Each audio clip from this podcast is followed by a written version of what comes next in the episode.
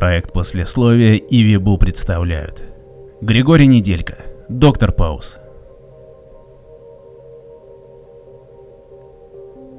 Недавно прошел слух, что доктор Пауз вернулся. Одни говорят, он опять взялся за старое, а другие утверждают, что он никогда не прекращал своих дел с прошлым. Может быть, с того момента, как все началось, он уверенно шел к намеченной цели. Что, вы не знаете, кто такой доктор Пауз?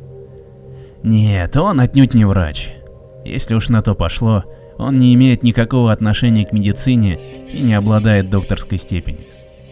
А впрочем, если вам интересно, давайте я расскажу историю этого загадочного человека. Впервые уникальные способности проявились у него в 6 лет. В тот день он играл во дворе со своим другом Ником. У Ника был красивый резиновый мячик. Мячик, который в будущем станет доктором Паус, очень хотел получить эту игрушку. Он просил отдать ее, предлагал взамен пластмассовых солдатиков, но Ник наотрез отказывался.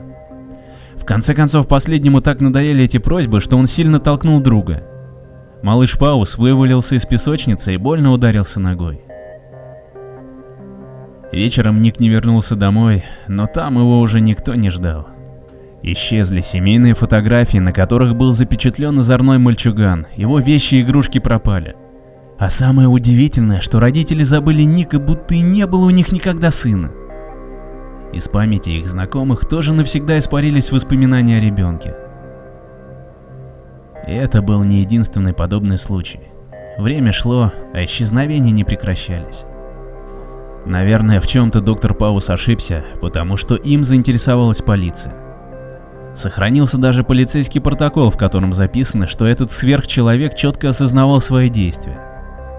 Такой вывод сделали служители правопорядка со слов доктора Паус. Психиатрическую экспертизу провести не удалось, поскольку виновник событий исчез. Злопыхатели надеялись, что навсегда, и не по собственной воле. Те же, кто был настроен более нейтрально, продолжали покупать газеты и смотреть телепередачи в надежде узнать что-то новое о его судьбе. Я помню точную дату этого исчезновения – 12 декабря, так как оно сопровождалось всеобщими провалами в памяти – Казалось, Бог по какой-то одному ведомой ему причине лишил людей воспоминаний, причем исключительно позитивных, и сделал это в угоду доктору Паус. Но то был не Бог, то был сам доктор Паус. Знаете, есть теория, что Вселенная состоит из воспоминаний, существует только прошлое, а настоящего и будущего нет. Таким образом, весь мир как живая стена сложен из кирпичиков, фрагментов произошедшего но кирпичики неплотно прилегают друг к другу, между ними есть расстояние. Эти-то расстояния называют паузами. Эти милли-милли-милли, короче говоря, чрезвычайно маленькие промежутки времени. Зачем они нужны? Опять же по теории, к которой приложил руку сам доктор Паус, в течение их реальности осмысливает происходящее. Как огромный компьютер, она анализирует случившееся, ищет ошибки, новые варианты развития событий. А когда приходит к какому-то выводу, кладется новый кирпич. Эта теория так и осталась бы теорией, если бы на свет не появился тот, кто мог вынимать из стены кирпичи. Почему-то журналисты и прозвали его доктором. Найдя паузу до событий, и после него он вырезал часть прошлого из действительности, словно ампутировал орган.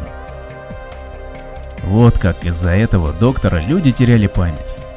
Вот как пропал Ник, его просто извлекли из стены реальности. И похоже, доктору Паус было все равно, не разрушит ли он своими действиями стену. Ибо он абсолютно четко знал, как не погубить сущее.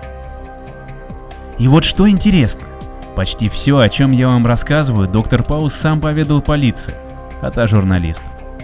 Кто знает, зачем новоявленному вершителю судеб это понадобилось. Может быть, ему захотелось славы.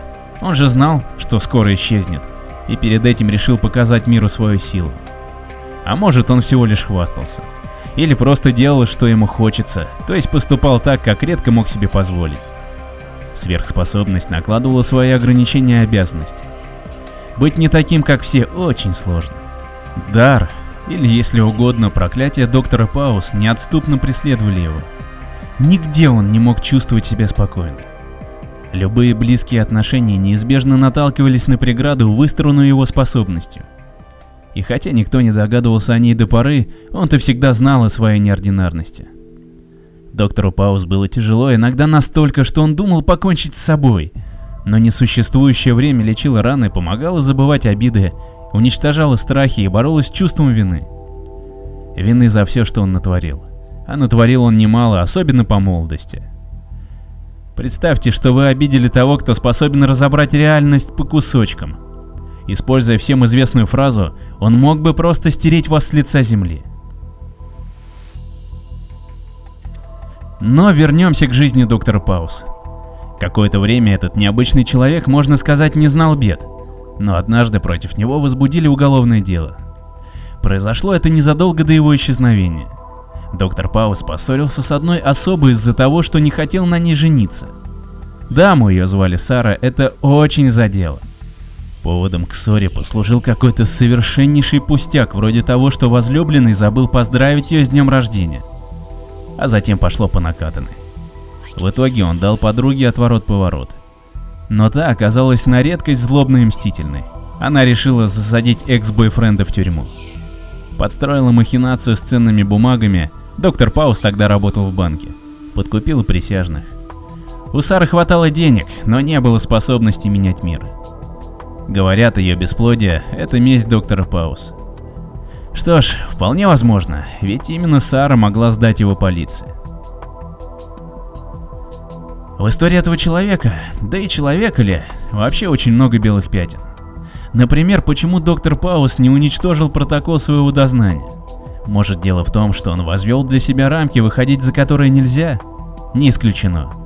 Кто знает, что ждет за новым поворотом судьбы человека, поставившего себя выше Бога? Доктор Паус решил не узнавать ответа на этот вопрос. По крайней мере, я так думаю. И вот теперь, когда прошло уже много лет с момента его исчезновения, начались странные события. Люди стали жаловаться на плохую память. Совершенно неожиданно они забыли самые важные в жизни вещи – свадьбу, рождение ребенка или другую исполнившуюся мечту. Свои радости и успехи. В общем, то, что человек никогда не должен забывать. А СМИ охотно подхватили эту сенсационную новость, и за несколько часов она облетела весь мир.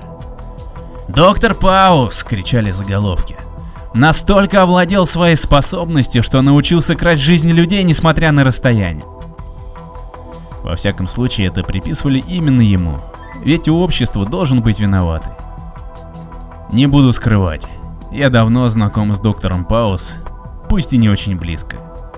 И как-то раз он проговорился мне, вероятно, именно потому, что мы не были близки.